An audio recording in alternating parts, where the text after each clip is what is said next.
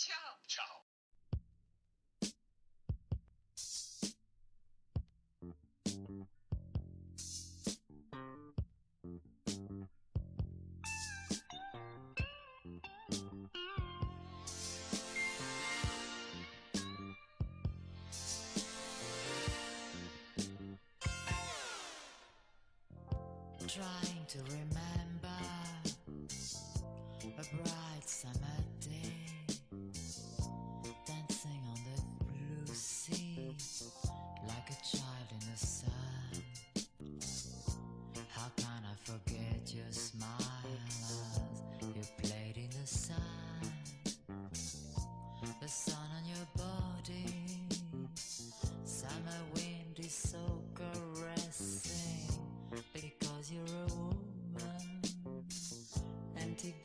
is are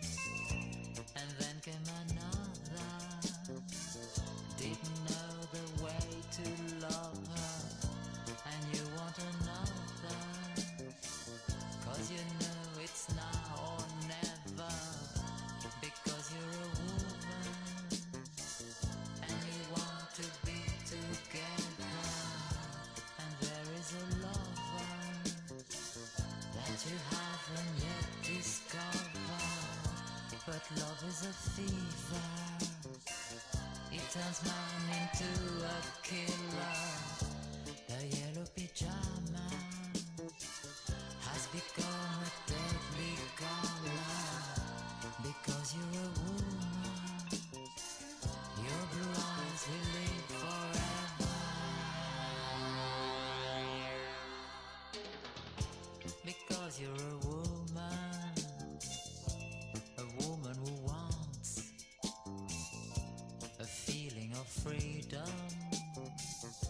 try to understand all you ever really wanted was laughter and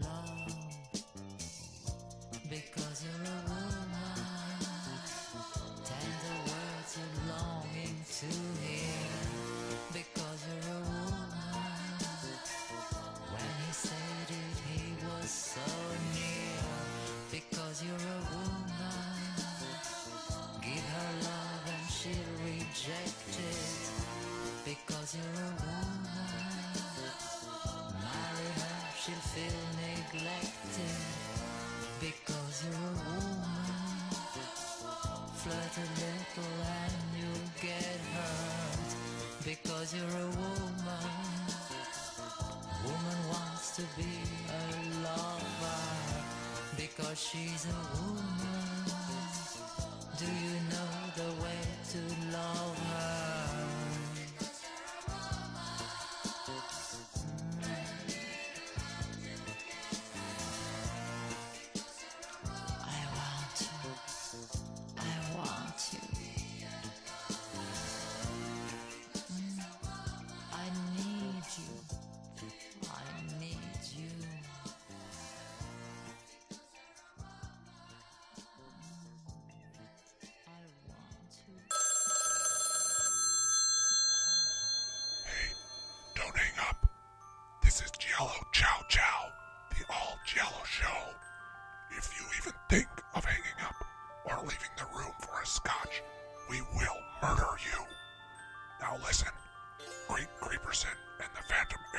am Chris.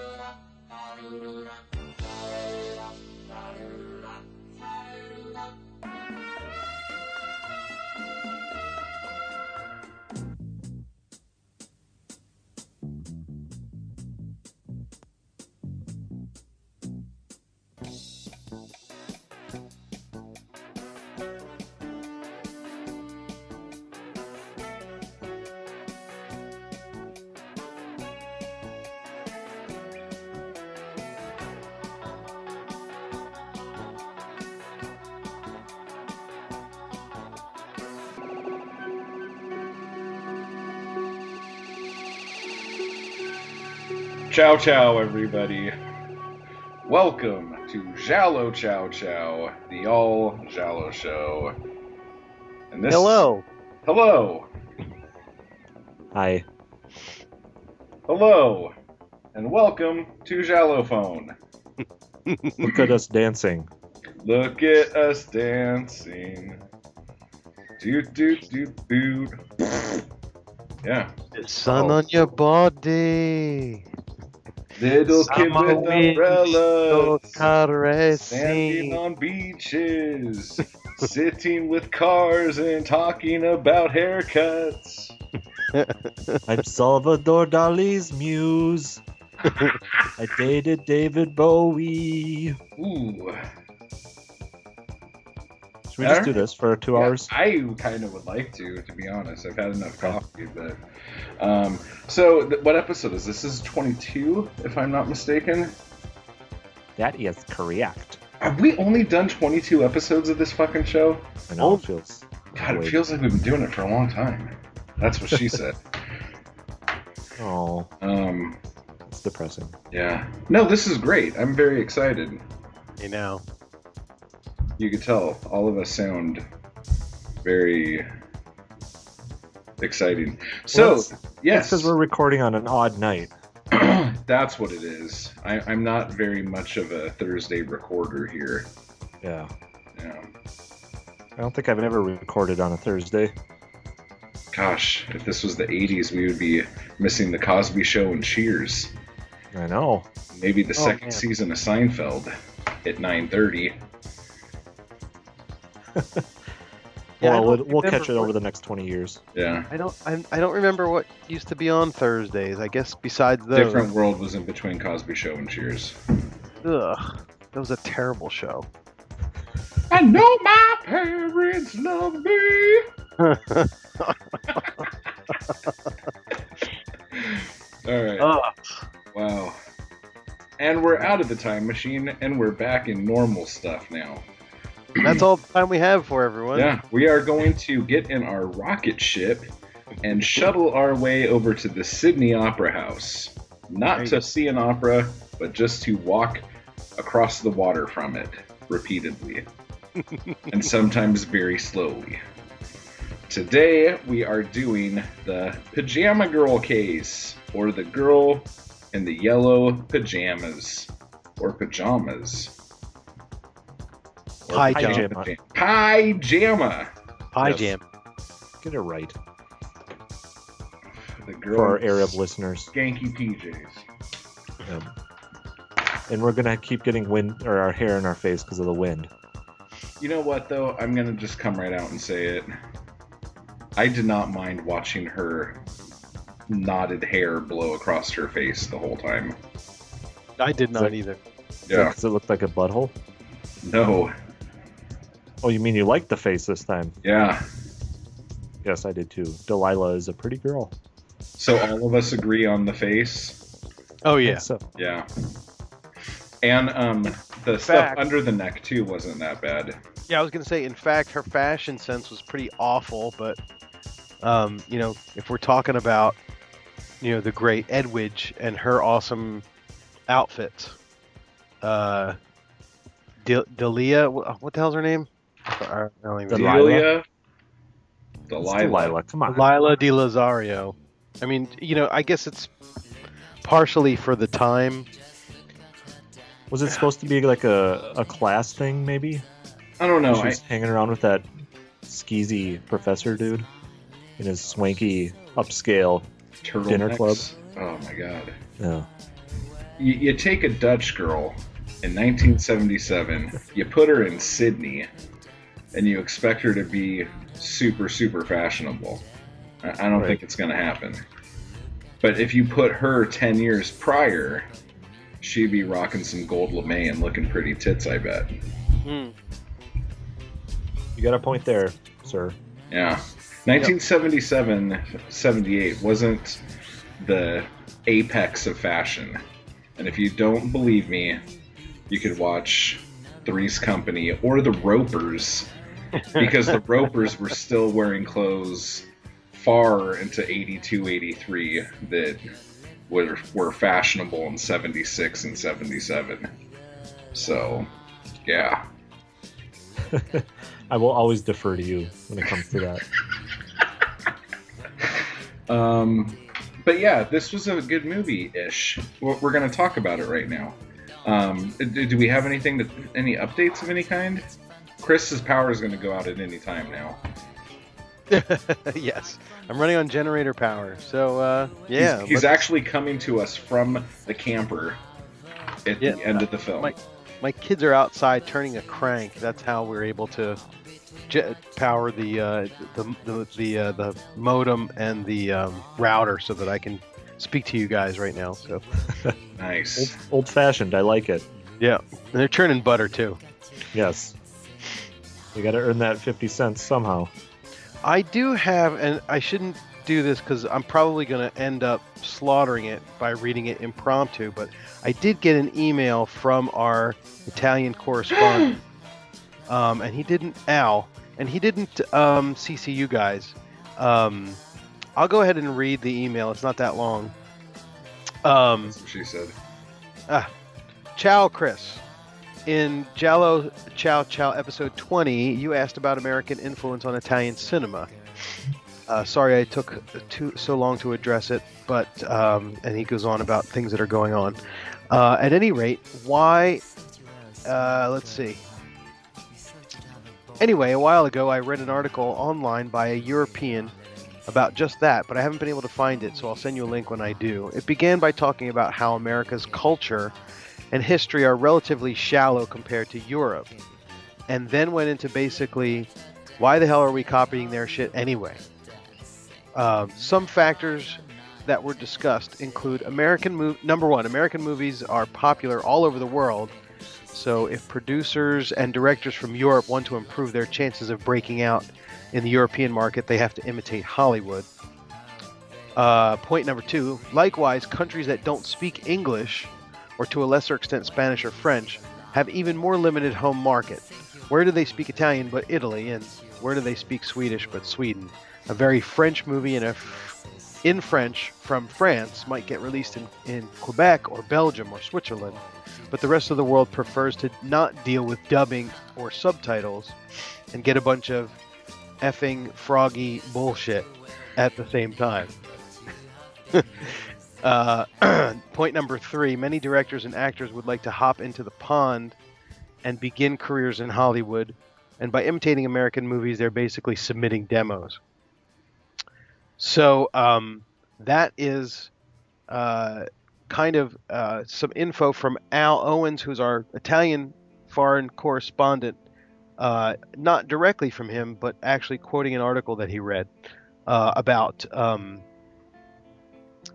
the American influence on Italian cinema, especially, I guess, during the time period that we're covering.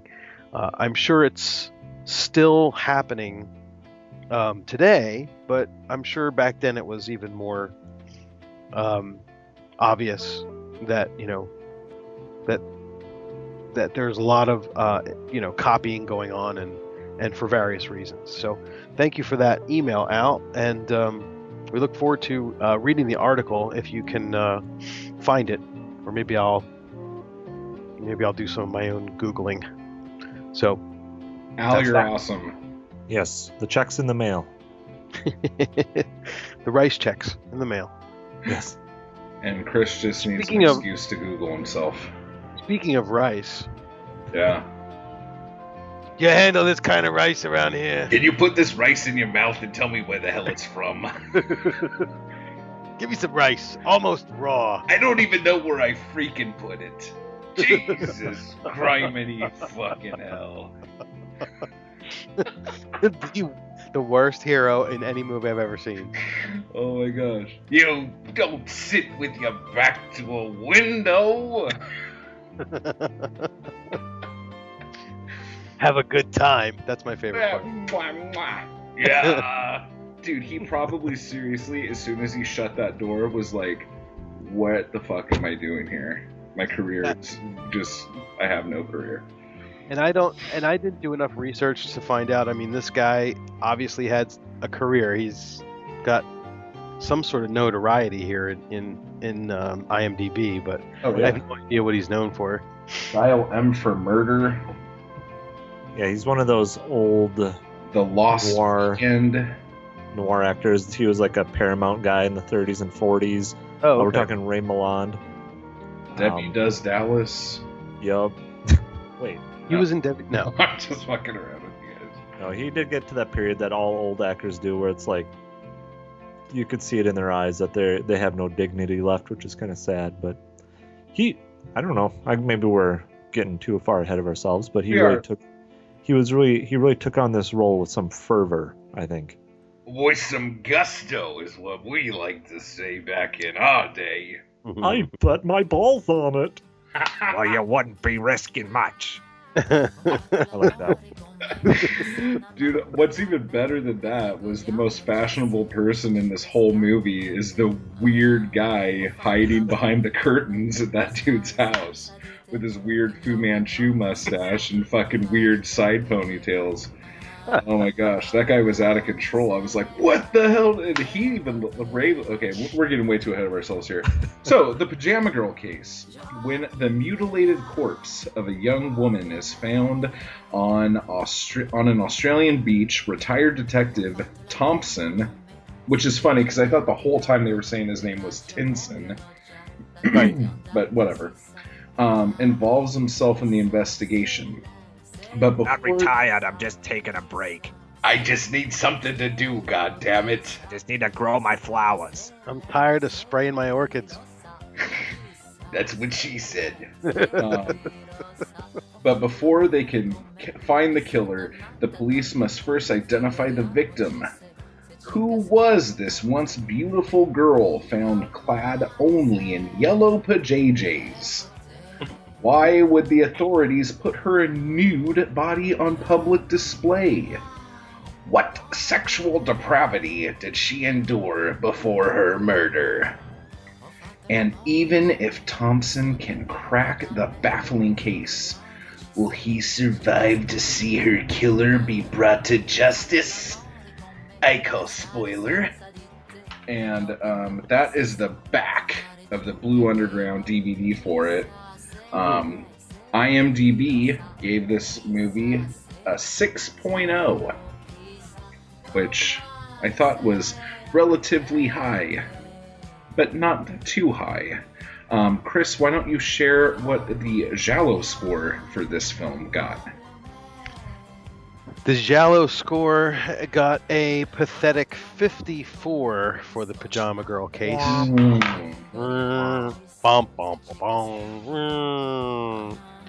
Um, primarily due to the fact that, you know, the Staples section, which is really the section where the most points could be scored, a possible uh, 60 maximum, um, we only got, the film only got 30 points out of 60.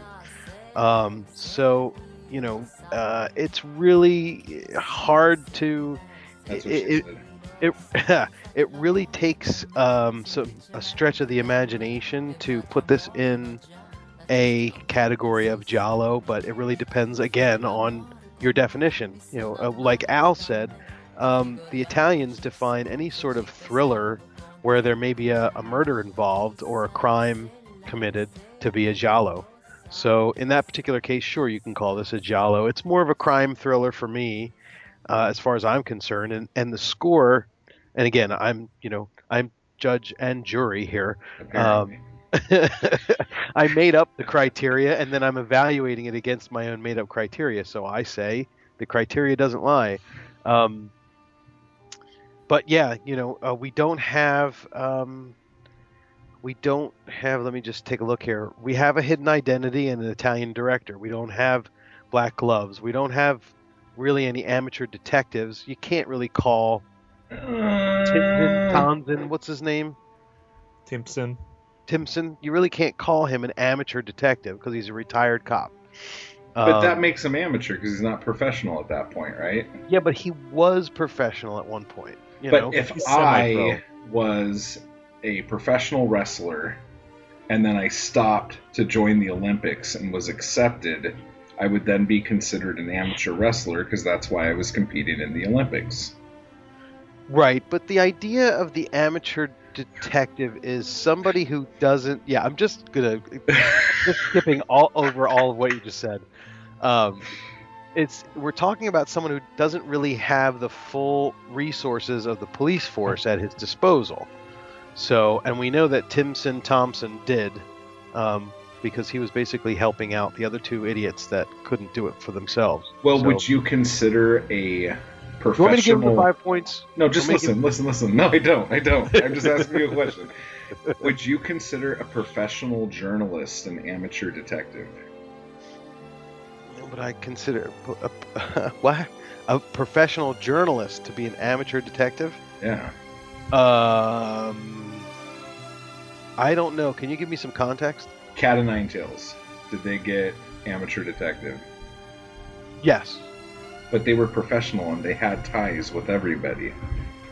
They could find anything out they wanted to. Yeah, I guess you're right. I don't want to be. Well, right. I don't just want, want. you to tell me. I don't I'm want this film to get any more points. He just doesn't want to give it points, okay, creep? Come on. I'm just plain devil. Well, and the other, th- I all right. So you know, we could debate over whether there was an amateur detective or not. But I mean, you know, again, um, we we just don't. You just don't have that that typical you know thing that we're all kind of used to by now, which is you know someone gets killed and the killer is at large and the killer is shrouded in mystery and and uh, attacks uh, multiple victims and they're The usually in female. This movie's pretty shit.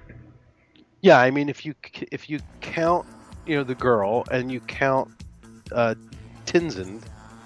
um, that's it, really. But how many movies do you see the body so many times? That's not on the criteria for points. So It shouldn't be. I was just saying. Um, I also am curious about eyeball sitting after that long of time. I think Oh, that the, her eyeball? I thought you were talking about the movie. Sorry. Bumped, Dun, dun, dun. Um, Okay. Yeah, I don't Yeah. know. That was all Okay, well, exploitation. let, let, let me give you a little bit of plot here, in case there are people at home saying, "What the fuck are these guys talking about?" I Um, can't imagine they were on, but This 22nd time in the row. Yes, they are. Have said that.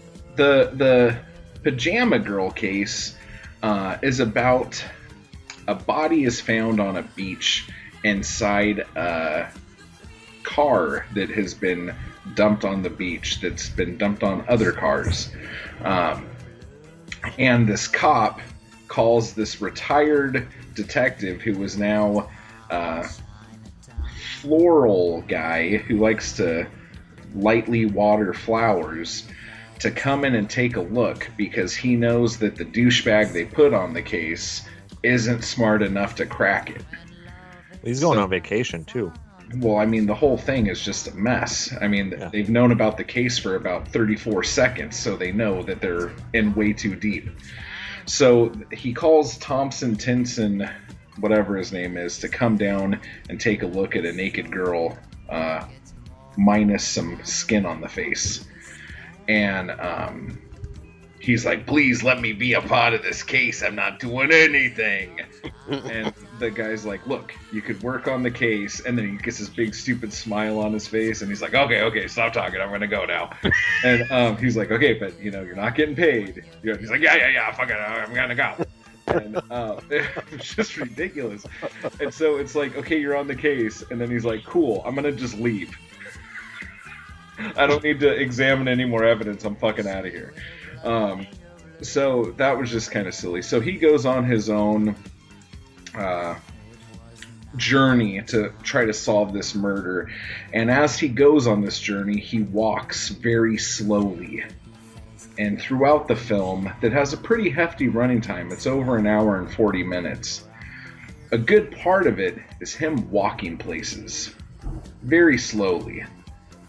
Um, so there's that. Now, while all of this is going on, with our old detective who's not really a detective, and then the actual cops who are trying to solve the case, we also meet this lovely lady named Linda. And in meeting Linda, we find out about all of her extracurricular activities, which include doing this old guy, doing the Elton John guy from Five Dolls for an August Moon, and then doing this uh, Italian guy named Antonio. So she's doing a lot. She also is a waitress on a paddle boat, because that's obviously a job that people have. You And know what? I'm just happy that someone in one of these movies finally had a job. right. They never have jobs. They're always just lying around, smoking and drinking. I mean, in the last movie, the only jobs the girls have were hand, rim, and blow. Hot dog. No, I thought I thought it was the hotel manager had the rim job. Yeah, well, I, it was more of a play on words than actual being factual. No, that no, that was good. Yeah, it was pretty good. I like that. It was good. But it, but I I have to ask, is it is it Linda or Glenda? See, that's another one. I think it has to do with the. I the didn't even dub. know she had her name until halfway through the movie. Yeah. The Like the dub's IMDb messed up. IMDb has it as Glenda, Okay, let's say Glinda. But they definitely the the English dub they definitely call her Linda. Yeah. How about The we call reviews her, all say Glenda. let's call her Inda, and then people could just decide what they want to call her. Okay. So Let's do it. Enda, um, the weird thing about her, for her having a job, she has this weird thing about her. Whenever anyone brings up prostitution, she gets really weird, and kind of at one point refers to herself when she's when she's been with Roy, and Antonio's asking her where she was. And um, she's like, "Well, I saw Roy, and he was with some girl." And the guy's like, "Probably a prostitute." And then she looks in the mirror and says, "Yeah, well, she didn't say any different." you know, and it, and it's just like, wow, you got some fucking self-esteem issues, girl. Well, anyway, so the way this movie's set up, you're assuming that Inda is going to be the next victim of the burn your fucking face off killer. Okay. But then just the movie just keeps fucking going and going and going and going. And pretty soon you start realizing you're like, dude, her life is going so much farther and longer than this fucking case is. And you start noticing some shit. And if you haven't seen the movie, stop listening to this show because the only reason why you should watch this movie, in my opinion, is the twist. It's a pretty good twist. So while the cops are trying to figure out grains of rice and all this other shit, the stupid cop is like, I'm gonna put the naked woman in a fucking box of formaldehyde and put her in the library and let everyone in Sydney come look at her naked body and try to identify her. Um, and at the end, that didn't do a goddamn thing. No. It just got a bunch of perverts to come out and Made things worse. Yeah. um, and I guess we'll talk a little bit about that in a, in a while here. But um, I'm going to completely ruin the movie now. Um, it turns out that the way this movie, the story was told. Oh, by the way, the guy that talks like this dies an hour into the movie. and But he knows. He knows. He's gonna go see the And killer here's that another night. thing that's fucking a little bit weird about this movie. All of a sudden, he knows who did it. And usually, when you're following the detective around or something, you find his clues with him and you know what he's thinking, kind of thing, because the movie's being told from his point of view. The only time it doesn't do this is when there's a moment where he's going to stand up in front of a room full of people and explain who the killer is at that point. He didn't get a chance to do this in this. He went to go meet a killer, got hit by a car and shot, and then um, very unceremoniously died under a tractor trailer. Um, and so we never really got to find anything out until very much later, because then the movie cuts from him and goes to the Inda, her fucking weird life, having a miscarriage and hating her husband and running away and feeling like shit, selling herself to a group of really gnarly cabarlies and getting the good old in out in out before um, going into her trailer and having the two men that she's been banging besides the old guy. Which is another thing that's really weird. The relationship between Roy and Antonio, I don't fucking understand at all Right. Right. and um, then Antonio here's the big spoiler. Shoots her on accident, cries about it. Roy's great idea is we're gonna go dump the body. She's not dead, so then he whacks her over the head with a tire iron. They drive her to the beach, put her in another car, and then light herself light her on fire. Is that how that basically works? Yep. And then um, to just keep it going before we get the real conversation going here, they catch Roy off of the tape of the guy that talks like this, and um, when the cop goes to meet Antonio, who they already know each other quite well because the cop goes and buys him Italian books for him to read. Because, like many Italians in Australia, they work in Chinese restaurants. So um, that's always good. He meets him at a cemetery on a cliff overlooking the ocean, and Antonio thinks he's going to get away. and he starts running, and all you can see in the background is ocean. And the whole time, I'm like thinking, you got to see that big fucking piece of blue shit out in front of you. Where the fuck are you gonna go, dude? Just start swimming. So he's just running and running and running, and then he's like, "Oh yeah, there the ocean's right there. I should turn right." Turns right, bam, hit by a bus with a bunch of band geeks in it, and um, he goes flying. And one shot, his shoe goes flying, and the next shot, his shoe's back on his foot, and uh, it was just epic. I actually noticed that. I'm Oh proud my of god, myself. that was very fun. And then, um, like what usually happens when a bus hits somebody, everyone on the bus gets out and stands around the body, going, "Oh, that's a yeah. dude." I think we hit that with the big fucking rectangle we were driving in. So, um, it, it it was fun. I'm sure Chris loved the ending. The the ending um part of the problem well not problem i, I, I don't know are we gonna do you want my whole thing with this because Well, like, I, I, I, I want to talk about can little bits because the problem i don't know that i can movie separate the movie doesn't really do anything. The whole thing is being built up to go, we screwed you, when you find out that all the shit going on with Enda happened in the past. Right You know what I'm saying? Because like they're not really finding anything. Like nothing. when you watch this movie compa- compared to other films, let's say, nothing really fucking happens. Stuff I found a happens. dry cleaning tag. They find a dry cleaning tag and then he fucking yells at a dog. Um, they find a one-legged man. There's steam. What the fuck is going on in here? It By the way, non-union. We, we that dog is, is dead right now by the way I know. Doesn't that drive you crazy? no Oh, okay. Are you making you mentioned it la- you mentioned it last time That one-legged man is probably dead too. yeah there's a lot of people in the movies we watch that are probably dead right now so oh. Yeah, I bet his leg looks worse than he does. yeah. He, he If you disappeared know- into that fog. Where And, the leg really was.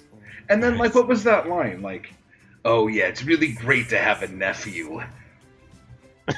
Like i know all of his comebacks were so fucking they didn't full of it dementia. It was just like, wow. Look Okay, like sorry. lost translation. It was English. It was English. It was written for English, I would think. So I don't know. Well, Anyway. go ahead. Say what you were gonna say about it. And I'll, No, I'll I mean, think about it. I've got you know, there's lots of little things that that we can we can spend a lot of time on the little things of this movie because there's so many of them.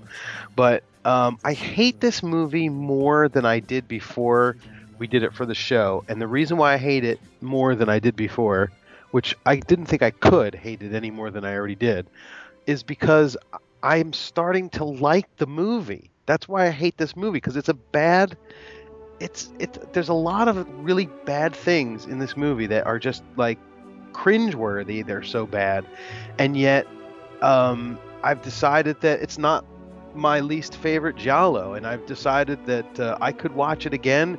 And God forbid I should even say this out loud, but I find myself humming those terrible songs that whatever her name is, the White Grace Slick is singing. Um, Amanda Lear, that's her name. yeah.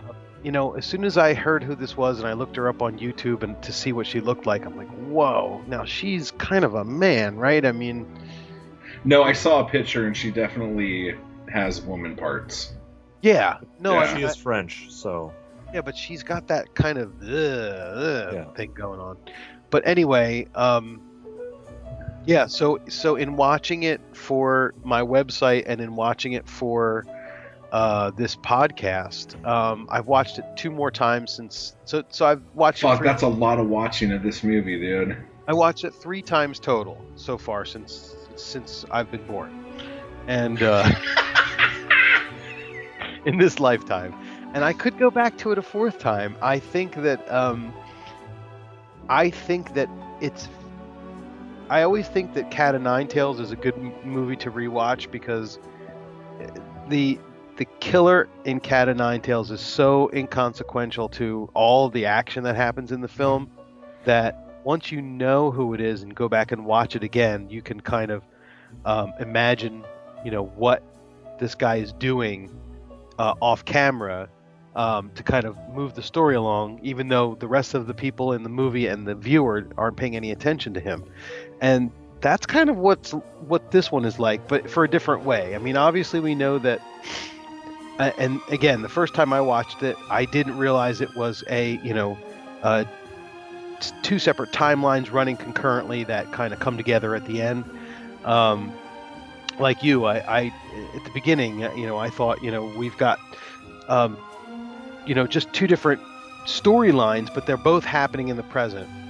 Um, and now when you watch it the second time and then the third time, you you catch little things um, that you know that that inform the way that the movie was put together, and and that's the part of the movie that I like, and I think Creep, that's what you were saying. But what I'll say about that is, is that the shit was so little. It was like, I'm gonna get a job at an export factory.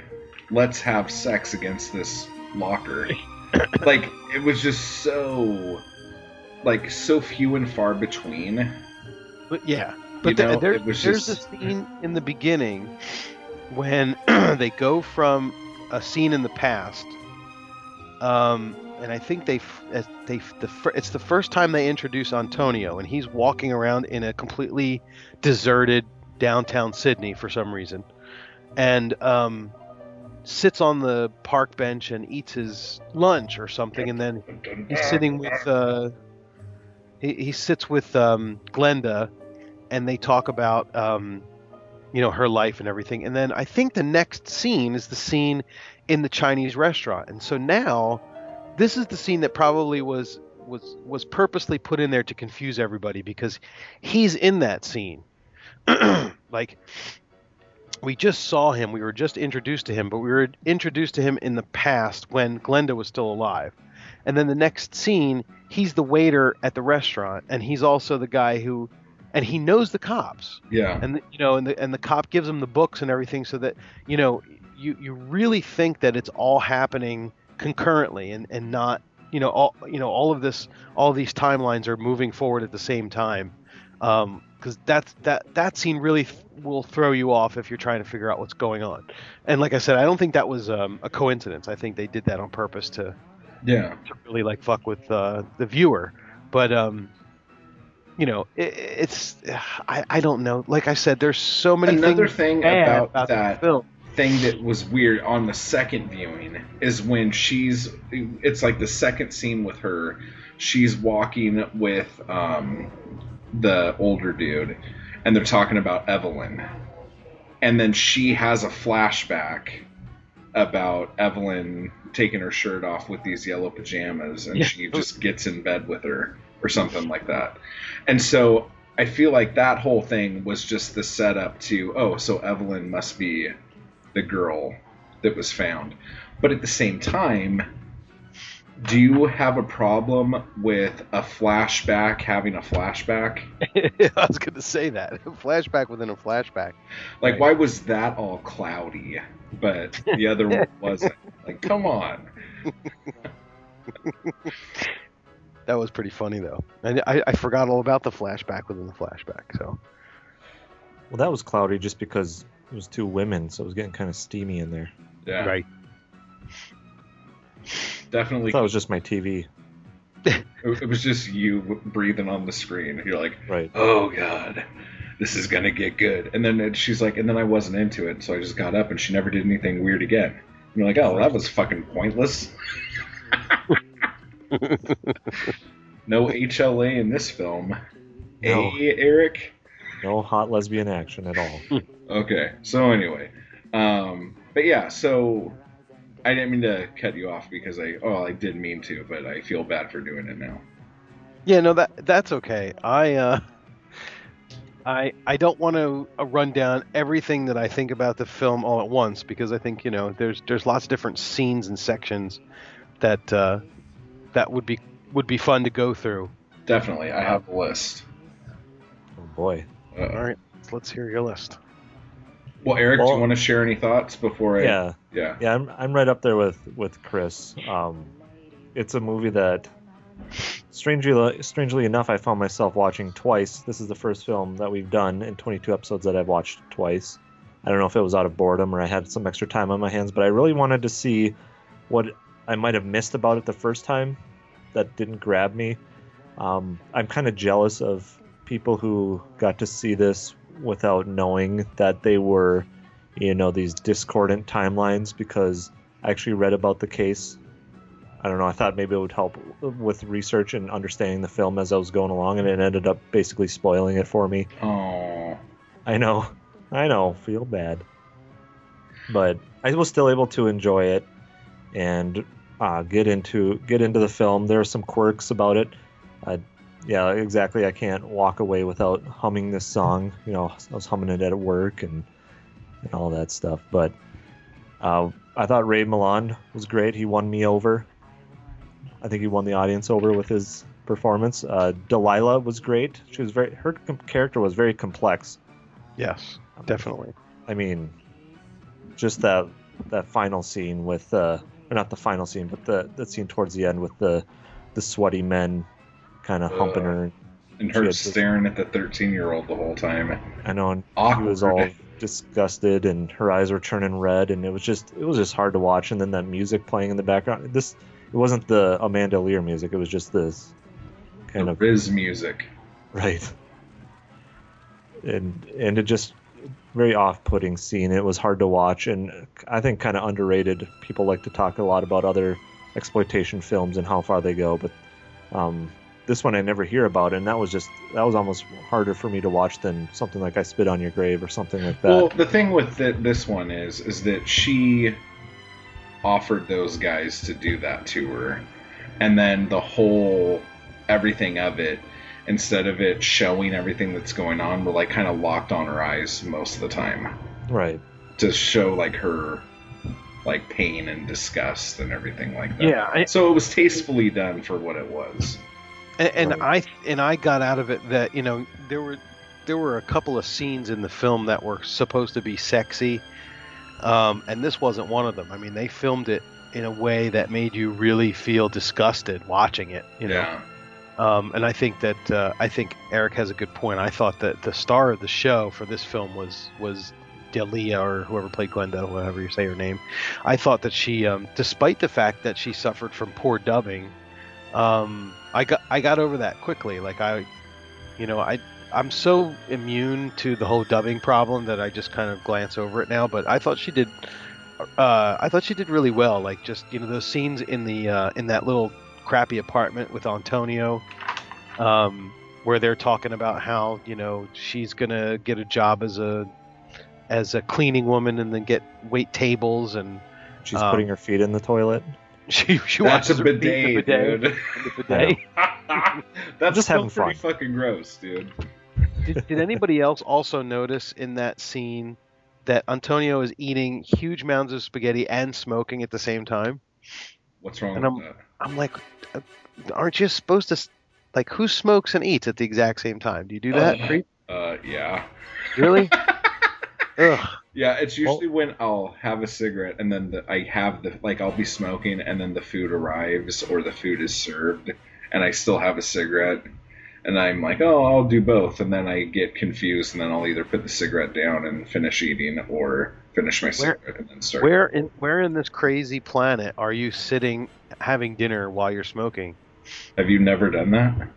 No, I mean like where are you allowed to do that these days? Oh, um, very few places in Oregon and Nevada. Oh, okay. Wow. It's not Or- California, right? My kitchen. Or When your I kitchen. decide I'm gonna have a cigarette in the kitchen and have a little meal.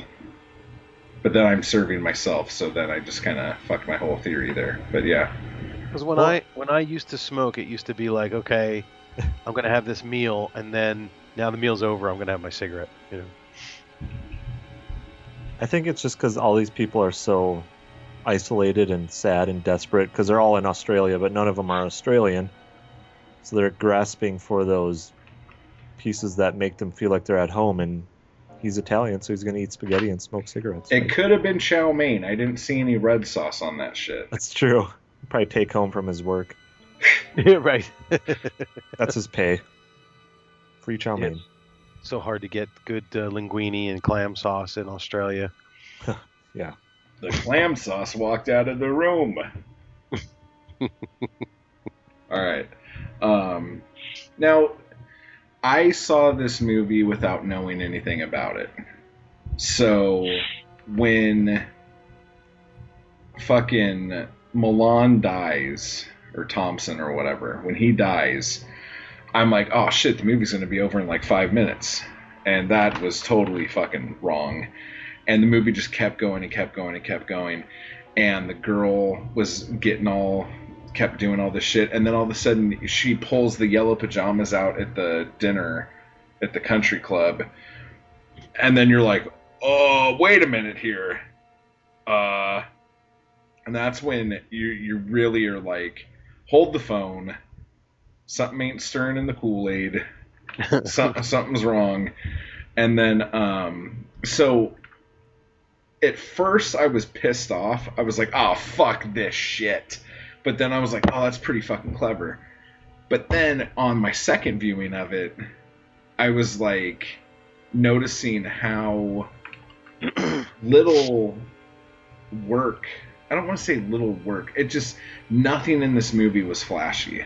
Nothing. It was like the whole thing was we're gonna get a big moment when you find out. You know what I'm saying? and it felt like the whole movie was just fucking based on that one thing. So for me, a second viewing of it, it it's almost worse. Yeah. You know, like I mean, Well- y- yeah, you find the little things, but it's almost like they didn't want you to figure it out. It wasn't one of those things where they were like just feeding it to you. Like, yeah, if you pay attention by minute 27, you'll know what the fuck's going on. They really didn't want you to know at all. So when that twist hits you, you're like, "Oh my god," kind of thing. But Yeah, and the middle section of the movie is really dull. Uh, you know, just basically the relationships that um, you know Antonio and the kid and the, the older guy and Roy and that whole thing's going on. And meanwhile, uh, Thompson is going and, and looking for rice, and then he's looking for pajamas, and then they're talking to that guy in the bathtub, and then they're talking to the Quint, Um, let's talk about Quint oh, he's terrible too. and that that hottie next door. Yeah, the the girl doing the laundry. Upper skirt, yeah. Oh yeah, yeah. He was all pissed after the cops left because she wasn't there anymore. I feel his pain. I will say that of, out of anyone's shack I've ever visited, his shack I think I'd actually want to hang out for a while. There was pinball, there was pornography. I was going to ask you what you thought about had the all. pinball in this. There was movie. a lot of pinball in this movie, but and even the arcade was fucking tits, man. But like none of the games were really amazing games. They were just like really like that was like right at the end of pinball and the beginning of like actual video image Yeah. games. And it was like fucking hell. Those were that was that was a rough 2 year period there like before video games started getting super fun. I mean like that the shooting game. It's like here is a picture of a deer can you shoot it? You did it. Excellent. You were a foot away. You did really good. I mean because like the video games they had video but they even had the, the old um, electro counters like the spinning counters. It wasn't like a like a Right. digital score would come up. It was like wow. That uh, that was a that was a rough period right there. I remember those. I remember those. But um, yeah, if I had more time, I would have gone clue crazy and trying to find out what all those games were because that was a lot of fun. The pinball game had a bicycling theme. Not one of my favorite themes for pinball, but um, it did have that. It wasn't Paperboy. No, Oh, it was more like Tour de France. oh. Kinda. Okay. But um, yeah, so um, for those of you listening to the show right now, um, you're probably wondering what the fuck are you listening to? Now, if you didn't notice in this movie, there really is almost like no music in this film. Like the only time they play music is when she's going through some shit, or Antonio is walking and looking at the sights, and or children playing organized sports. It was very odd for me. Yeah, it, it was almost like a, a, a tourism, an Australian tourism video Totally. where Antonio would walk through and the, the, all, the old women playing bocce ball, Yeah. you know, or lawn bowling, whatever you want to call it. Maybe Yeah. he. Yeah. And here are um, some thick young women playing field hockey. You know, like it was weird. So basically, what we're listening to underneath, I I am putting together a thing of Amanda Lear hits plus Riz Ortolani. Is that how you say his last name? Sounds good. Songs that he did from various films. So there's, a, um, there's one musical track, and I don't know if you can get it to put under the podcast, but it's um, it's that soundtrack that they played a couple of times. They play it at the very end when all the music, the band geeks are standing over. is it um, the song? Yeah, it's with the harmonica. Yeah, and it sounds nice. almost like a western. It definitely reminds me of a western. I'm gonna try to find it, but um, I couldn't It's a cross Find it. between a western and like a sad moment on the Brady Bunch. Yeah, and it's the same music that is playing right when she's like falling in love with Antonio and stuff like that. I think so. Yeah, Yeah. And I'm a fan of the uh, the jazzy synth score. yeah, dude. This that's- is like that's probably- Shaft. Yep. I think that's the one they played over the the prostitute scene, the group sex scene. So that kind of makes it sad for me. Right. That's okay. That's okay though. You'll be all right. I don't know. He's He's brought it up twice already. I think he's pretty scarred. Um, another fun thing I like to do when watching these movies with friends or random strangers um, is a little game that I usually play in the car called Slug Bug, which is where you see a Volkswagen Bug and you punch the person next to you if you see it before they do. And you usually call out the color, so it's like Slug Bug Blue, and then you punch someone, and then you gotta wipe it, because if you don't wipe it, then they'll punch you back for not wiping. Do you guys play this game? Yeah, a, a, a, a mutated version of that. Yeah, me and my daughter have a lot of fun watching The Shining because the first fucking 40 minutes of that movie take place in a yellow fucking Volkswagen. So we beat the shit out of each other during that. But um so like There's in the not too many beginning Fiats in this. Movie. Yeah, there's not and that's Fiat facepalm. That's something else we do. Okay. Um, you have to smack someone in the forehead. Um, and then there's Mini Cooper, Pooper, Scooper, Super Trooper, Winnie Cooper. When you see a Mini Cooper, that's a good one. You punch them and then they have to pick up the dog shit the rest of the day on top of it. It's pretty fun. and then there's Mustang Menace, which is three hits, no wipe. Um, there's all sorts of fun games me and my daughter play that involve beating the shit out of one another. So What, what does Uh, Winnie Cooper have to do with the Mini Cooper? Nothing. It was just a bunch of words that rhymed with Mini Cooper, Oh. so it'd be harder to say because there are so many fucking Mini Coopers in my neighborhood that if you were punching someone for Mini Coopers, you would be beating the crap out of each other like constantly. So child abuse. you have a yeah, you have a long thing to say, and it's usually hard to say. So if you can't say it right, you don't get to hit somebody. So Oh. it's Mini Cooper, Pooper, Scooper, Super Trooper, Winnie Cooper. Uh, Yeah. So that's fun. And so in the beginning of this movie, when they're on the bridge, when the ambulance goes by, they're behind a light blue slug bug. So I like to point that out. Um, another fun thing when um, Gilda and Antonio walked out of the movie theater, they were walking out of a theater where Silver Streak with Gene Wilder was playing. Um, that movie's a lot of fun. It has Richard Pryor in it too. Oh. One those fun pairings. It was released in America in 1979 in December, but it didn't come out until Australia until April of 77. Or wait, no, I wrote those backwards. But yeah, you see what I'm saying here. So basically, this movie also came out in 77. It came out in December 76, actually, in America, and April 77 in Australia.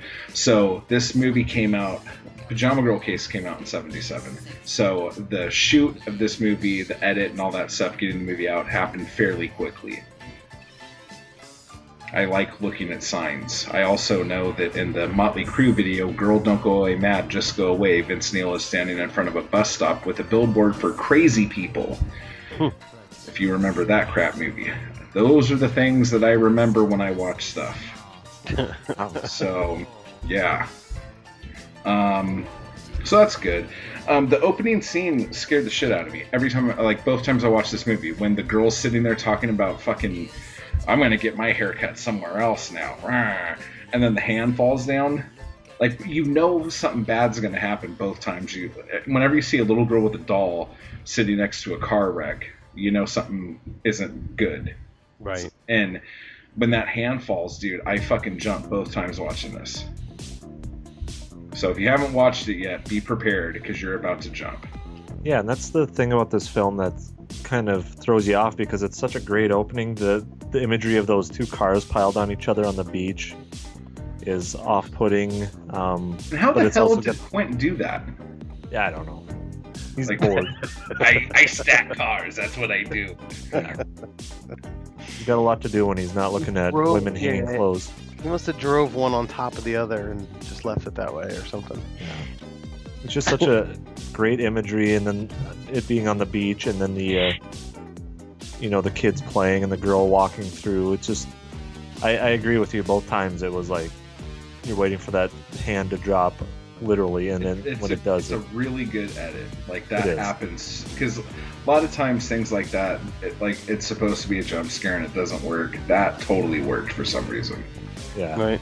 something about that sting of the music too. It's like you said that it happens a lot in films, but that particular sting of Ortolani's was pretty good. And it's Um, funny but yeah. because then you don't have anything like that again Right, exactly. That's what I was about to. at all. It's kind of like the Right. whole Jaws thing, like how they kept they they took out some scary parts in the beginning because they knew they were only going to get one jump. So they saved it for the head in the boat underwater with Richard Dreyfuss dropping the tooth. Yeah, You know. Um, yeah. It was. It was just not a lot of that. Those stylistic shots. Um, the director of this film didn't do a whole lot of directing. He was more of an art director, and there wasn't a lot of that art direction that you could really see in the film. I know you, Well, you mentioned that there wasn't a lot of. Yeah, there wasn't a lot of flashy, you know, clothing or or props or sets or anything like that. It was just kind of kind of bland the whole way through, and I think that's what made this feel like it dragged on because it was like, okay, we're in the middle, you know, the the characters have been developed, we're slogging through the plot, Right. but at least films that do that have something to look at while you're And then another reason why this movie is so slow is because every fucking scene almost has someone walking somewhere. yeah Like there is a shit ton of walking. Like if they had pedometers on these motherfuckers, it would have been off the charts. yeah. Would have been really Yeah, if they had Fitbits. Oh, Fitbits. Imagine. That sounds like good times. Did you guys notice the plethora of white pants in this movie? No. There was a lot of white pants. I'm seeing it now. Yes, Like a lot. And After in Labor fact, Day. well, we don't know when this was shot. there's no Labor Day in this. And there might not because Australia is a penal colony, right? exactly. Okay. Sorry for our Australian listeners. That was a joke. Um, no one laughed though, so it wasn't very funny. Um, but even the the big dude with the cowboy hat and the toothpick, whose awesome pickup line. I, I got to start using this just for no reason anywhere to talk to anybody. Um, he goes up to the girl and he's like, "Don't you want a steak? It's good for your red corpuscles." And then she's like, "Okay, let's go. Pay for my shit. We're out of here." Yeah. That worked for that guy. So worked. that that is a bona fide hit when it comes to chatting girls up, guys. Red corpuscles. You have to remember that for next time. Yeah. I also really like the computers in the police department with their cool little green screens. It, I don't know what it is. When I see shit like that, it just like it's not really nostalgia because I've never been in a room with a bunch of weird little computers with green screens, but I just go, oh. And like there was so much wood paneling in this movie, it was just like fucking snuggling up at your grandma's house. It was just Yeah, the the restaurant where he's the he's restaurant, the the window. police station, it just like so much wood paneling was in this. I enjoyed that a great deal. Too many bird cages. I'm gonna go out on a limb there. Um, way too many bird cages. Way too many birds. Um, a lot of shooting through bird cages. I, I don't like bird cages because there's a ton of bird shit in them. So that Oh. irritates me and kind of freaks me out. But what were you gonna say? I was gonna ask if if you were upset at the uh, at how much they switched J and B for Foster's. I did like the fact that the Italian guy, while eating his maybe spaghetti, was Australian enough to have a big fat can of Foster's there. Yeah, I thought that was kind of cool. It was very in the Foster's. in the moment. Yeah, Australian for beer. mate. um, I've been working on that all week. you did good. Uh, let me see. Oh, another thing that I thought was really shitty that the cops did. They went and arrested everyone who lived near where the girl's body was found. If that was standard procedure, like that that's just ridiculous. That's the most ridiculous thing. Like who the fuck would hide a body in their front yard or in their backyard? Like that's just ridiculous. And that cop was such a skis. He's like, "Yeah, this case is closed. I arrested everyone in the neighborhood. I'm very, Yeah. very good at my job." I'm gonna go on vacation in my Jaguar. Oh, Yeah. I mean that's that's a good point you bring that up, but that's I think I don't know maybe being over the top by the script writers or the directors, but because of this this case is so shrouded in you know bungles by the police and, and cover-ups and things like that. I think I don't know if that was supposed to be some kind of a commentary. I mean the fact that they basically got were trying to force a confession out of Quint so that he could go on vacation. I mean, they were really trying to highlight how Well, that's another thing too, because this is kind of based on a true story. yeah So you, you have to think like how much of this shit like actually went down like that. Like, um, so it's pretty faithful from what I hear, but I don't know. let let's talk about the true story real quick. Throw it out there, guys. All right. Uh, yeah. we could talk about that. It was took place in 1934 in Australia. The uh, the victims were actually or the victim's name was Linda, and uh, at least that's what they thought.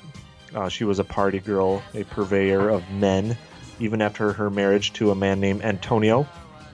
And uh, just like the body, or like the film, the, the body was preserved and put up for public exhibition to try and identify her. So that wasn't too out there or far fetched.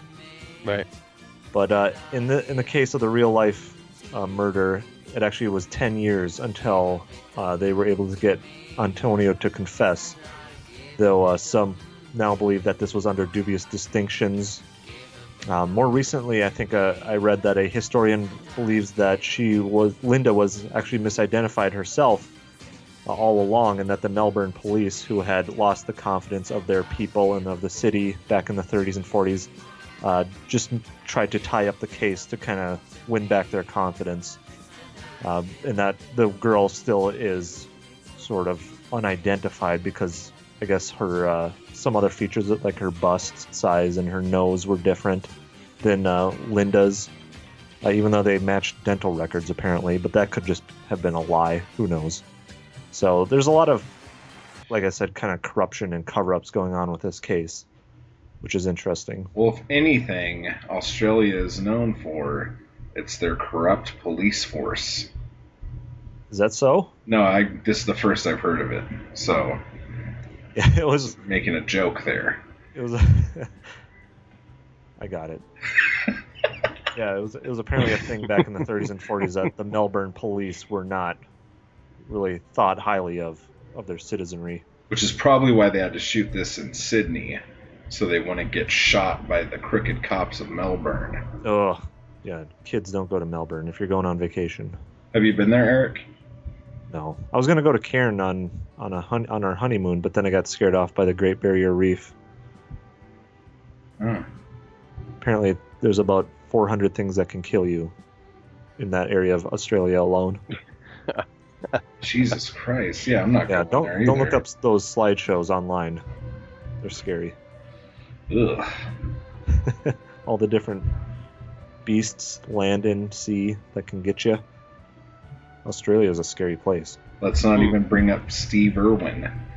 No, Let's not. Yeah, please no. It's too soon. too soon. Chris, what did you find about the true life case?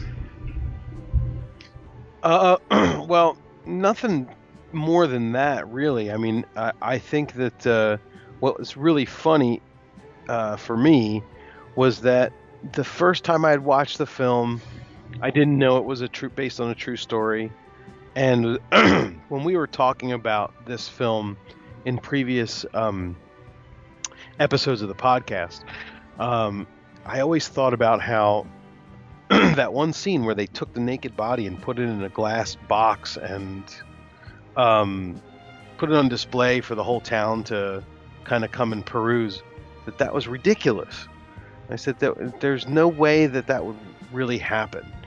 Um, no police force would ever dare to do that. And then i found out that that's exactly what they did. Um, and I, it, it just seems like um, excuse me they had uh, it, it just seems like a very strange way of doing things. And i guess you're talking about australia you're talking about 1930s and you know in in modern day america if a body is found somewhere they just say oh it's an unidentified dead body and then they bury it um, and most of the time there's not a lot of work that's done to try to identify who it is I mean, they'll take a lot of pictures. right Yeah. But I mean, you know, and of course, depending on which what, what part of the country it is, we- you know, if a dead body is found and it's in the inner city, you know, they don't really care that you know the cops don't really care that much. The public doesn't care that much if it's you know a dead body that's found in you know a prestigious area uh, where rich people live. Then it's a different story. But in this particular case, it seemed like the entire continent of Australia, uh, and you know, I'm reading that into it, I guess, um, was interested in this unidentified dead body. And to the point where they weren't going to bury it or her and they weren't going to do anything until everybody got a chance to see who it was. And um, you know they just took every bit of seems like they took every uh, bit of resources away from everything else just for this one particular murder. And it just seemed unrealistic. And then again you know you go back and read um, that that's how they you know that's exactly what happened. So um, Were any of you shocked that no one blamed a Dingo for this? Which one's Mm. Dingo now? I can't keep track of the. the old guy No, Dingo, like a dingo ate my baby. Never mind, it was a bad, bad Uh, Australian. Man, you're striking out. Whoa, bad, big time. Maybe the But- dingo ate your baby. But my favorite bit of that was Eric's like, "No, which one was Dingo again?" like, That's what I said serious. too. I thought we actually named one of them a dingo. See, that's that's the good part about having a mic that doesn't always pick up because I said the same thing.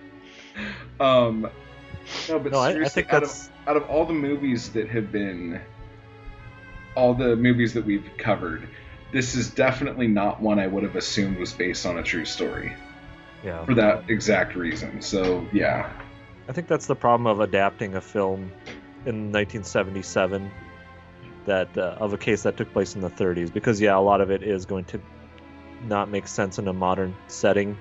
Uh, I, I think maybe in 1934 there probably weren't a lot of murders even in the entire continent of australia so maybe it was sensational.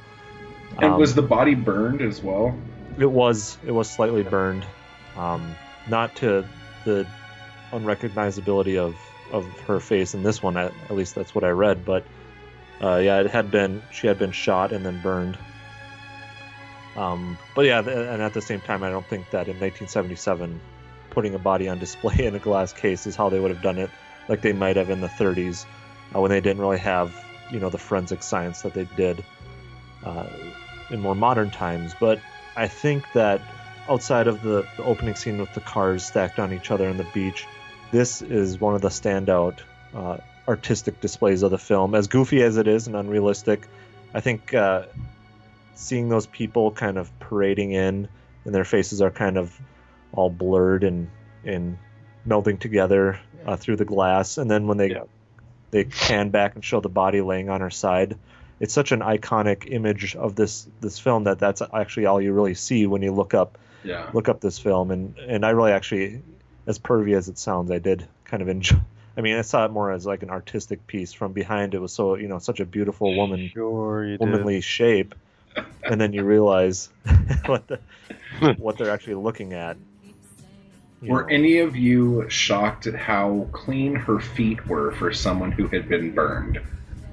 yeah yeah that's I don't know if they they cleaned her up or what but that's what I mean like from from the back it's like this artistic model you know or like a statue and then from the front it's like all scarred and burned and disfigured Not to mention her ass crack. There is an ass crack Yeah. there, the one thing that really cheeses me off when I see girls with no clothes on is if they got dirty ass feet. That really gets under my stuff there. So they did okay cleaning her feetsies off.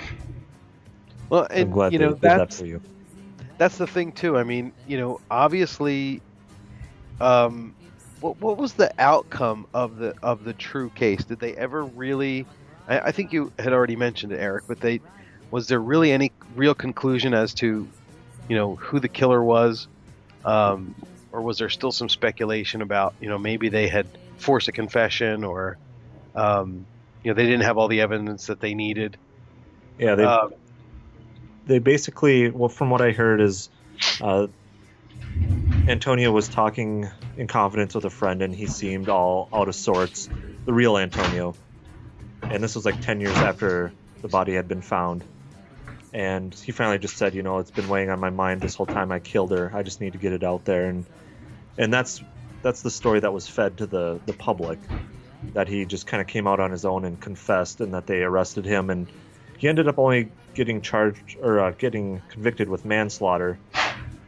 Uh, I guess they found out that it was an accidental shooting and that he was scared to be convicted and, and burn the body.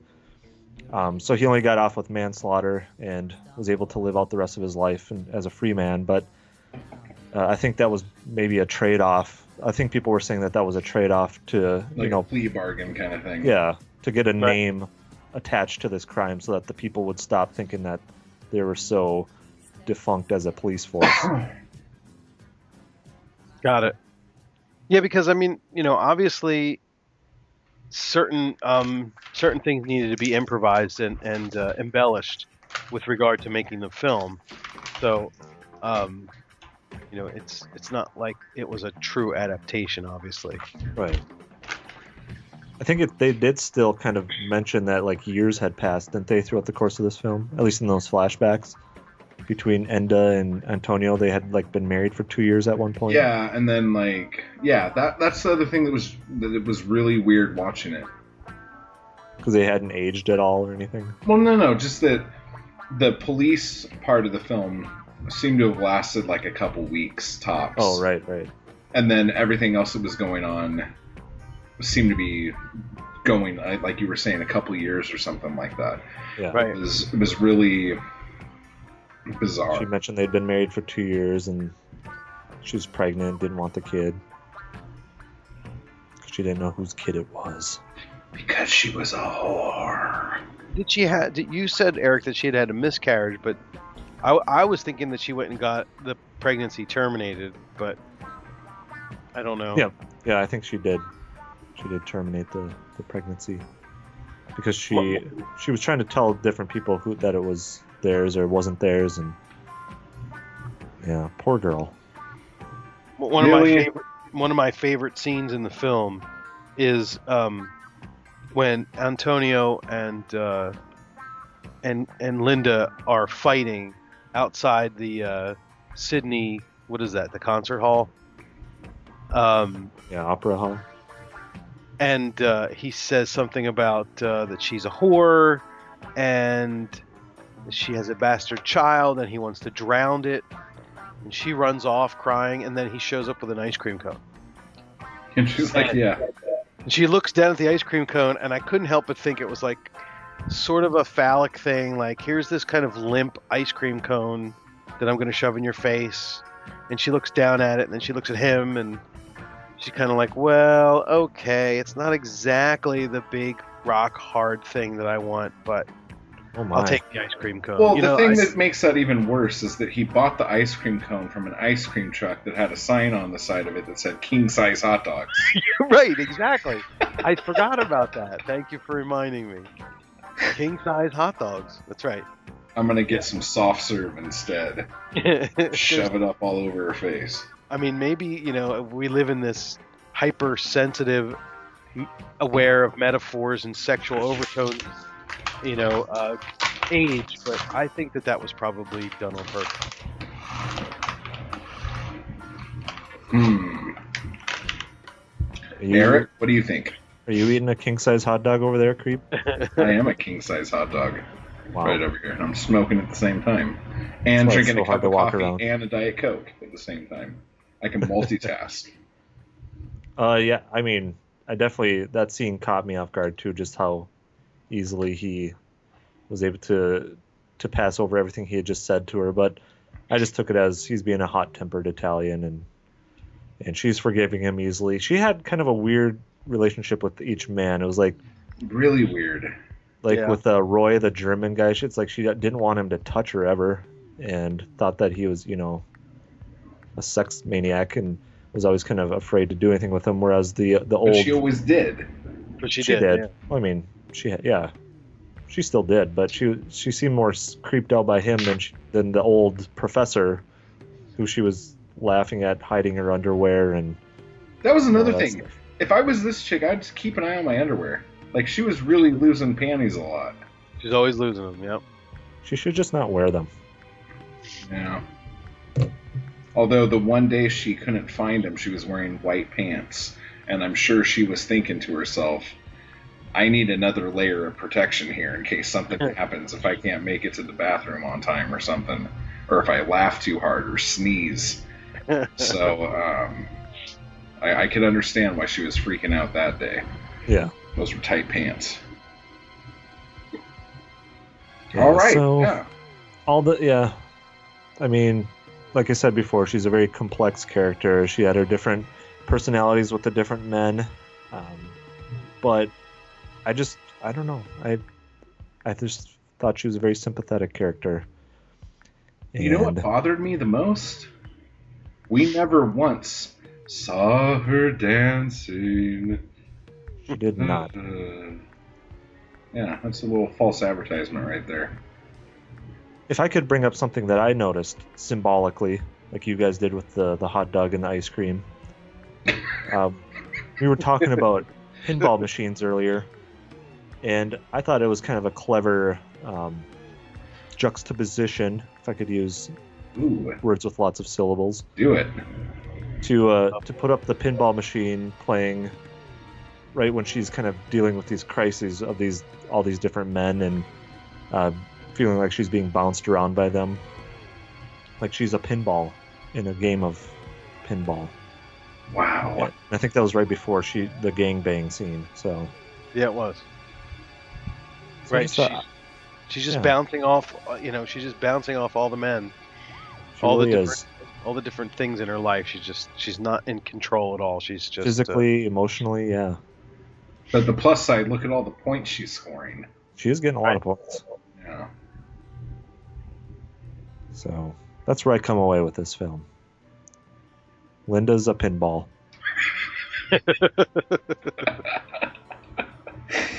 Um, yeah. I see it. Yeah. Yeah, weird, weird choices overall, though. Dub the dubbing choices. I think they even dubbed the dog. I felt like the barks didn't match the mouth movements. It was going rough. Rough. Bark, Bark. bark. He's like, shut up, you. Jesus Christ, Fleabag barking up a storm in here. Right. His dialogue was just so ridiculous. And if you notice at the end of every scene, he says something fucking stupid. The best is when he actually goes to the arcade and um, he's like, hey, you saw the body, right? And the guy's like, no, no, don't stop. I don't want to mess up a good shot when I see one. Right. It's like, what the fuck I like are you to even watch talking about? shooting.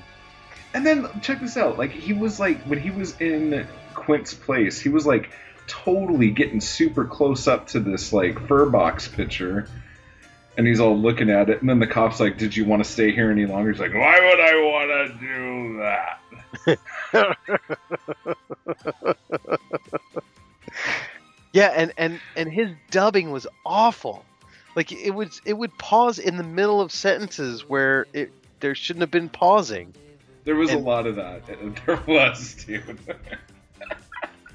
I think that we could say that I was with the pajama girl killer that night. You know, it, it, it was like I don't know where they what are you talking about, Rice? Oh, oh, my god, the Yeah, and sadly, I don't think this, at least from what I understand, this film doesn't have like an Italian track with with English subtitles. It's just, it's only the dub. I love. Like, this is gonna sound stupid, but I love bad dubbing.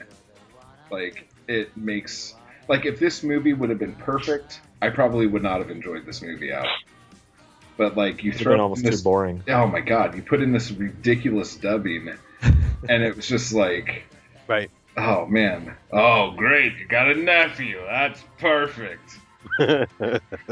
Just Yeah. The only time I don't like it is when it does kind of take away from the performance because I really did think that Dalila and even the guy who played Antonio were really good in this movie, and uh, the dubbing just kind of sadly took a took it a little away from them. I guess.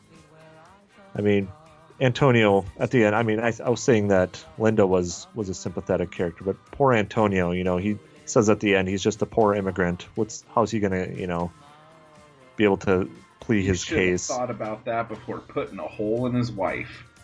It was Hmm. an accident. We weren't there. We didn't see what happened behind closed doors. Well, the door to the thing was open. We were just hanging out with Roy when it happened. That's true. yeah. In his blue eyes. That were ridiculously blue. Am I right? Were those like? I don't remember them being that blue in his other movies that we've seen him in. I mean, usually he had on the big glasses, but those were super blue. Why is an Italian and a German? Why would they necessarily be just kind of living in Australia? And you know, it's not like like that one guy who said that you know he married that that woman so that he could get his papers or something. And by the way, uh, totally just to throw off my own train of thought, that guy, the guy in the bathtub, he was in I think an Argento movie, but he was in Four Flies, and he was in. Um, shit, I wrote it down, and and he was in Cat of Nine Tails. What was he in Four Flies? I Four. Flies. He was the guy. The when the Bobby Brady went and got the detective guy. The detective guy went and questioned him because that was like one of his like connections on the street. The guy. Oh, they went into the house. Yeah. The guy. Yeah, right. Okay. And then in Cat of Nine Tails, he was I think he worked at the newspaper or something. Oh yes, yes. The guy who always Yeah. had the recipes. Yeah, yeah, yeah. He's great. In every movie he's in, he plays the m- most weird character. It's like every time, it's like we're gonna start the scene. You're just gonna be talking about whatever the fuck you want. Go ahead. Let's just hit it. I love that guy. He's great. Do you like mustard? No, no, no. It gives me heartburn. a dash of mustard. He gets all excited about the mustard. Put a little mustard on that mustard. And then he's like totally hitting on Thompson. Do you want to come sit here next to me? Yeah. Like, no, I I like this chair. It's got a light. I'm gonna turn it on right now. See? a light. Oh my god. Uh, so, but I was going to bring this up when we were talking about the glass case. I really liked how they had all the people that he had been out questioning, like walking by too, like in the crowd, like all the awesome bearded, long-haired lunatics that he had been talking to, and all the different factories they were there looking. Um, it just kind of at that point it adds to the ooh i wonder who it could be and then there's this like creepy i'm gonna get underneath it and look up Yeah, those guys were. see what i could see on the bottom They didn't Uh, understand the whole point of that. I did like the idea that um, the the the the Your Yellow Pajama song is so popular that they're listening to like an instrumental version on the radio, like when the phone call comes in. Goes and turns like- down the radio. What was all that about? He like was living somewhere and was he was just babysitting his orchids and then he's brought into some sort of like sweatshop or something. Like what were they doing in there? Yeah, I still haven't figured out what that's all about. I don't know who the little girl is supposed to be, like why she has all those different notes or the, the information for the cops and stuff. because he said if anything ever happens to me make sure you duct tape this envelope to the highest lamp in the room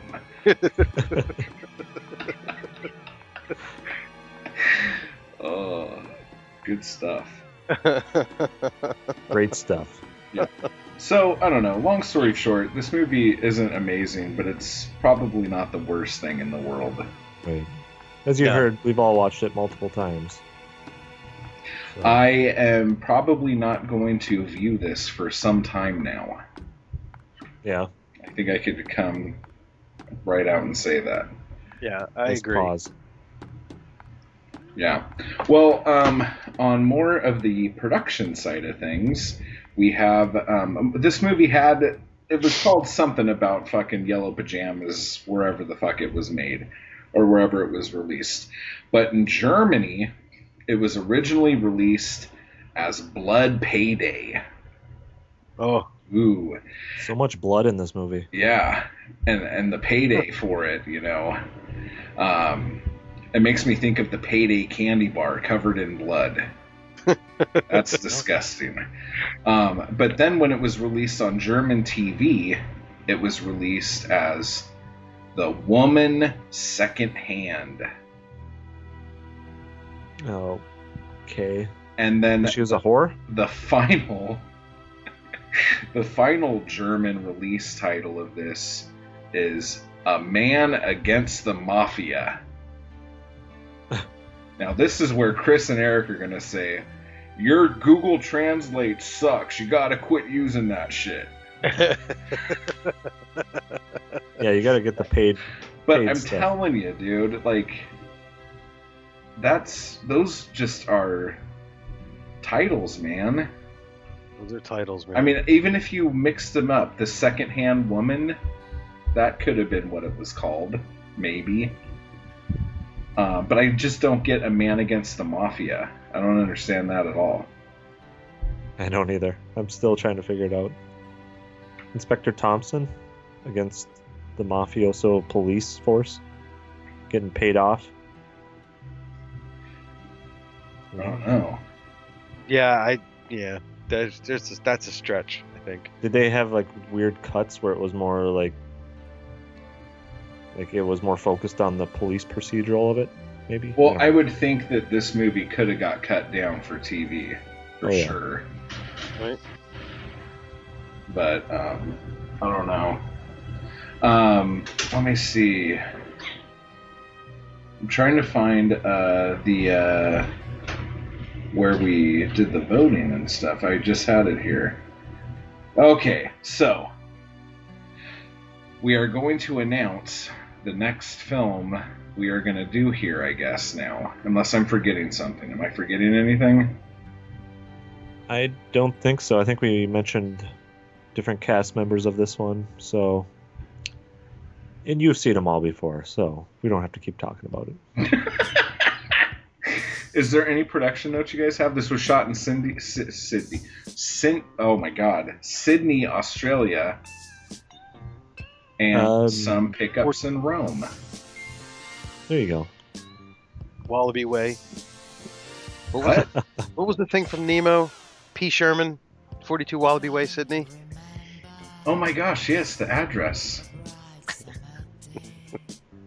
You gotta, you gotta hit this the Gulf Stream or something, right?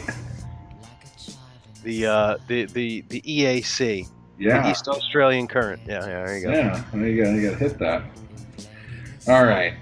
so, um, the next movie with a whopping seven vote. No, more than that. Like 11, right? 8, 9, 10, 11 votes is Slaughter Hotel, aka Asylum Erotica, aka Cold Blooded Fucking Hands of Death or something. What's it called? Cold, cold-blooded beast. Cold Blooded Beast. And and I have to admit, and you know, I'll remind everyone on the next podcast, but I have to admit that uh, whenever I watch this film, or whenever I think about that title, I think of that stupid Paula Abdul song.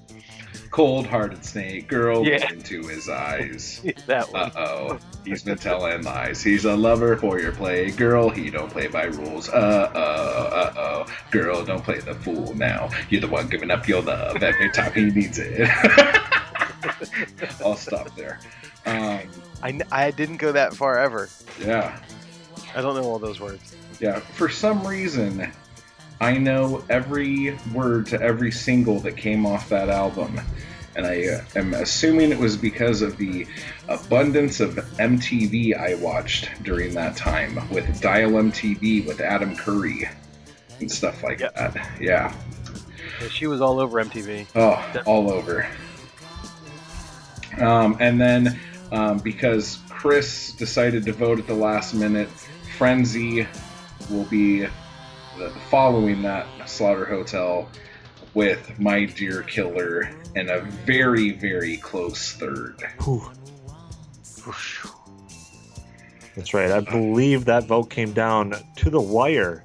Yes. I think during the recording of this podcast. I don't know believe it who was. came in at the end.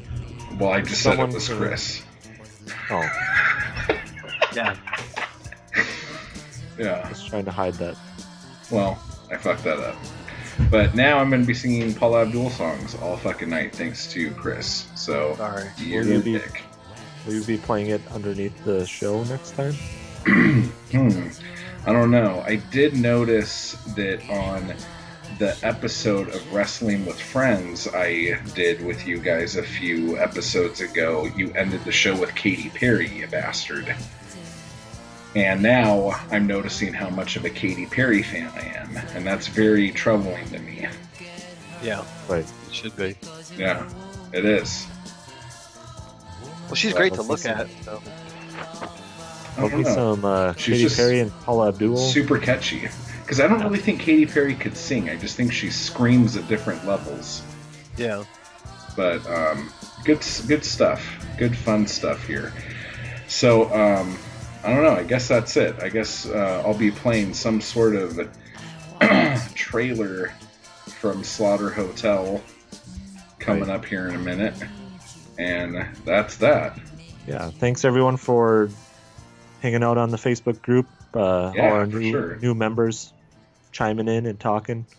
It's nice to see some fun little pictures of uh, dolls getting beheaded. and um, Al posted a really cool um, article about um, American. I think it was American films that were inspired by Giallos. Is that Mhm. what it was Yep, called? that. That was Yep. a really cool article. I like that a lot. So yeah, a lot of good stuff happening over there.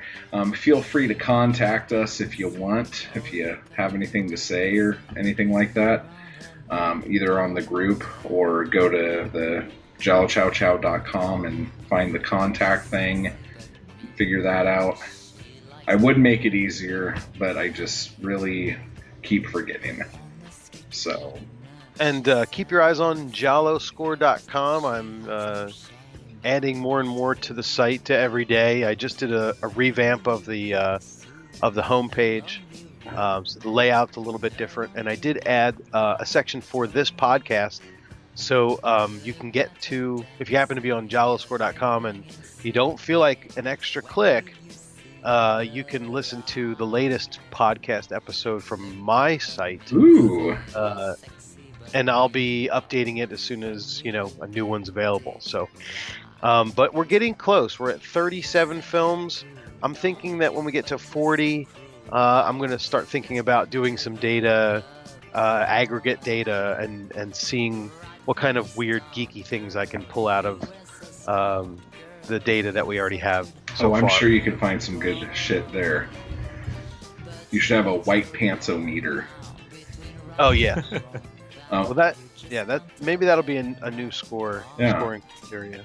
if, if you actually type in the URL jaloscore.com slash pose, you will find a nice picture of Chris in a bubble bath. So Wait, let me try that. Ah, it didn't work. Damn it.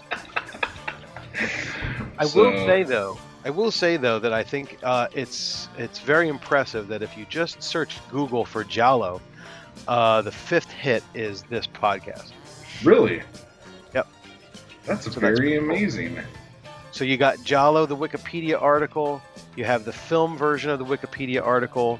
You have the 2009 Argento film from IMDb.